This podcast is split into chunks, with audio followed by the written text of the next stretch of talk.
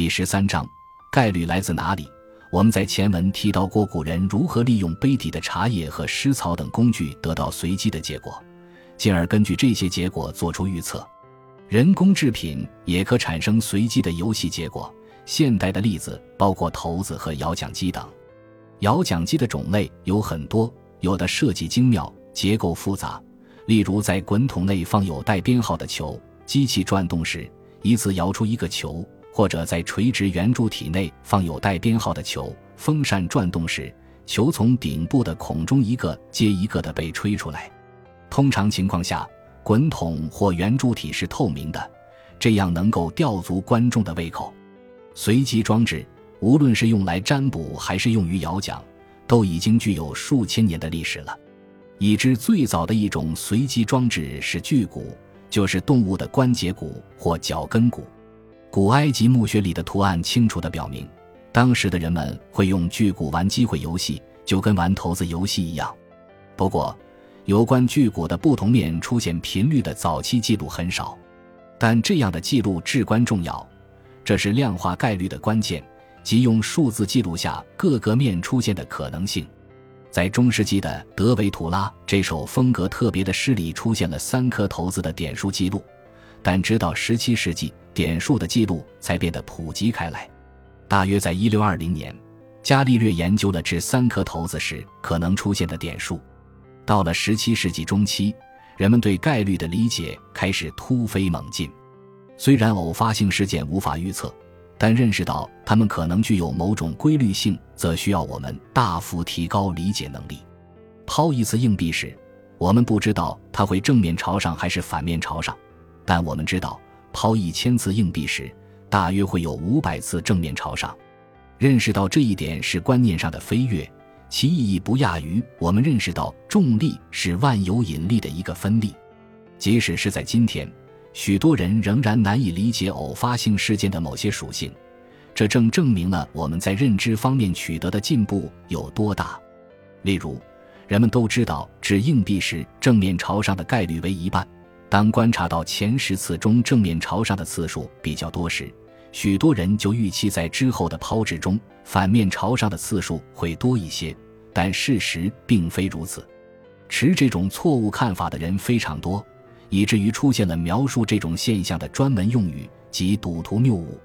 实际情况是，在后来的抛掷中，硬币正面朝上和反面朝上的次数基本相同。最初正面朝上的优势逐渐变得不那么明显了。因此，总的来看，正面朝上和反面朝上的概率各为一半。举例说明：假设在前十次抛掷中碰巧有八次正面朝上，即正面朝上的比例高达百分之八十。但接下来的十次抛掷中，不可能只有两次正面朝上。更确切地说，在接下来的十次抛掷中，正面朝上的次数仍然约为五次，就像任意十次抛掷中出现的结果一样。当然，正面朝上的次数可能多于五次，也可能少于五次，但最常见的结果是接近于五次。与五差距越大，出现的可能性越小。在前二十次抛掷中。我们预计正面朝上的次数大约为八加五，即十三次。一因三百二十等于零点六五，这比最初的十次抛掷中观察到的正面朝上概率值更接近于预期的概率值。在接下来的十次抛掷中，正面朝上的高比例并不是被多出来的反面朝上的次数所抵消的，而是被抛掷硬币总次数的增加稀释了。你可能会认为这样的结果有违直觉。而且你觉得赌徒谬误很有道理，实际上有相同想法的人有很多。从有为直觉这一点来看，在数学领域内，没有哪个概念能与概率匹敌了。即使是最杰出的数学家，也可能在他面前栽跟头。我们在这里只需要记住这一点：单次事件的结果是无法被预测的，但多次事件的结果是可以被预测的。在17世纪之前。由于偶发性事件被视为不可预测的，试图量化概率的想法被视为天方夜谭。既然投掷骰子后，其六个面中的任何一个面都有可能朝上，那你就不可能知道哪个面会朝上。这是当时人们熟知的定论。早期的随机装置无法被制作的一模一样，导致投掷不同的骰子时，各面朝上的概率会略有不同。这一事实使得量化概率的想法变得更加不可行了。值得注意的是，机会可以量化的观点与宇宙在本质上是确定好的的观点是在同一时期出现的，即艾萨克·牛顿、罗伯特·胡克、罗伯特·波义尔、哥特弗里德·莱布尼兹和克里斯蒂安·惠更斯等人为科学奠定基础之时。此前，我把他们的思想阐释为钟表机械宇宙观。即事物遵从明确的物理因果定律，并沿着既定的路径发展。问题是，随机性与确定性的宇宙观是不相容、相互对立的。实际上，说两者具有互补性可能更合理一些，因为确定性科学的进步逐渐减少了因无知引发的不确定性。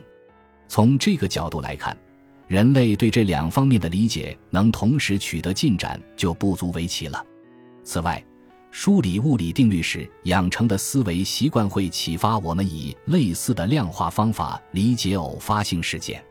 一旦理解自然物理定律的行为不再被视为亵渎神明之举，那么通过偶发性事件来预测可能的结果也就不会再被视为亵渎神明了，哪怕这些事件的发生被视为是神明的安排。对概率理解的转折出现在十七世纪中叶之后。期间出现了以概率为主题的著作，而且大多探讨的是赌博问题。克里斯蒂安·惠更斯撰写的《论赌博中的计算》于1657年出版，吉罗拉莫·卡尔达诺撰写的《论赌博游戏》于1663年出版。除了在概率论方面有所建树，惠更斯还因在天文学和物理学领域的卓越贡献而举世闻名，而卡尔达诺在代数、流体力学。力学和地质学领域均成效卓著，这说明确定性科学理论的发展和对概率的理解是齐头并进的。一六七一年，荷兰政治家和数学家约翰·德维特撰写的《终身年金与赎回债券的价值比较》一书出版，阐述了如何计算终身年金的价值。终身年金是指人们在支付一笔总额后，一直到去世前均可获得固定的收入。支付的总额与受领人每年的死亡概率有关。在概率研究历史上，点数分配问题是很重要的一段插曲。它探究的是当赌局过早结束时如何分配赌资的问题。一六五四年，皮埃尔·德费马和布莱斯·帕斯卡在一次通信中最终解决了这个问题。但是，据相关的意大利文献记载。这一问题的解决之道最早可追溯至一千三百八十年，之后在一千四百九十四年，卢卡·帕西奥利；十六世纪初，吉罗拉莫·卡尔达诺；一五五八年，乔瓦尼·佩弗隆的著述中均有所提及。费马和帕斯卡的通信是路易十四的朝臣、接受过良好教育的梅雷骑士促成的，正是他向帕斯卡提出了这个问题。当赌局提前结束时。每位玩家赢得的点数是已知的，赢得赌局所需的总点数也是已知的。问题是，每位玩家赢得赌局的概率是多少？如果我们可以确定这一数据，我们就可以按此概率分配总赌资，这样即使赌局提前结束，也可以在玩家间达成公平的分配方案。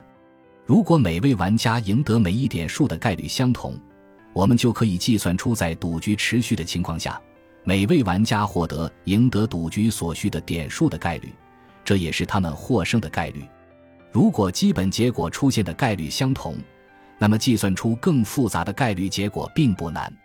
但在其他情况下，比如基本结果出现的概率不相同，甚至连基本的结果是什么都不得而知时，计算概率会变得非常困难。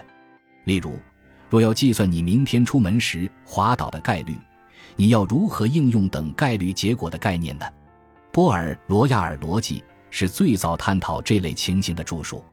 十七世纪播下的研究机会和概率的种子逐渐长成了参天大树。一七一三年，雅各布·伯努利撰写的《猜想的艺术》一书问世。一七一八年，亚伯拉罕·德莫伊夫的《机会学说》出版。一个全新的世界展现在了人们眼前。但赌博并不是促进概率研究的唯一驱动因素。十七世纪，伟大的数学家莱布尼兹就曾经提出过将概率应用于解决法律问题的想法。这样的设想似乎很合理，毕竟法院在判决时经常遵循排除合理怀疑和可能性平衡原则，但不幸的是，法律界的表现表明，这场始于17世纪的理解概率的革命尚未成功。即使是在今天，法院也很少采用正式的概率计算方法。在统计学家和律师之间开展的一次大讨论中，英国杰出的律师大卫·纳普利爵士就坦率地发表过自己的看法。也说出了业内大部分人的心里话。他说：“这里讨论的大部分内容，在我听来就像天书一般，我根本听不懂你们在说什么。请记住，普通律师甚至不会用计算机算数字。我们面对的是我们根本不了解的领域。我不知道你们怎么看，但这一番话让我很难对法律界运用概率方法解决问题抱有信心。我们已经看到。”思考概率在赌博和法律领域的作用，能促进思想家对概率的理解，但它还有许多其他方面的影响。布莱斯·帕斯卡曾经提出过遐迩闻名的帕斯卡的赌注。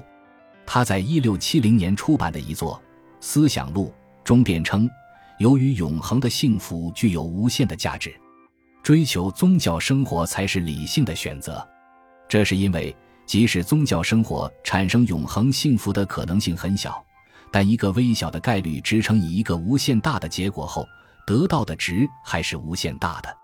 他写道：“若上帝存在，他必然不会被世人所理解，因为他既没有各个部分，又没有任何限度，与我们完全不同。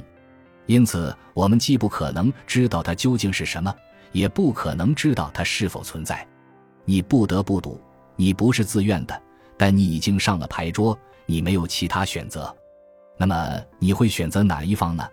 让我们思考一下赌上帝存在的得失吧。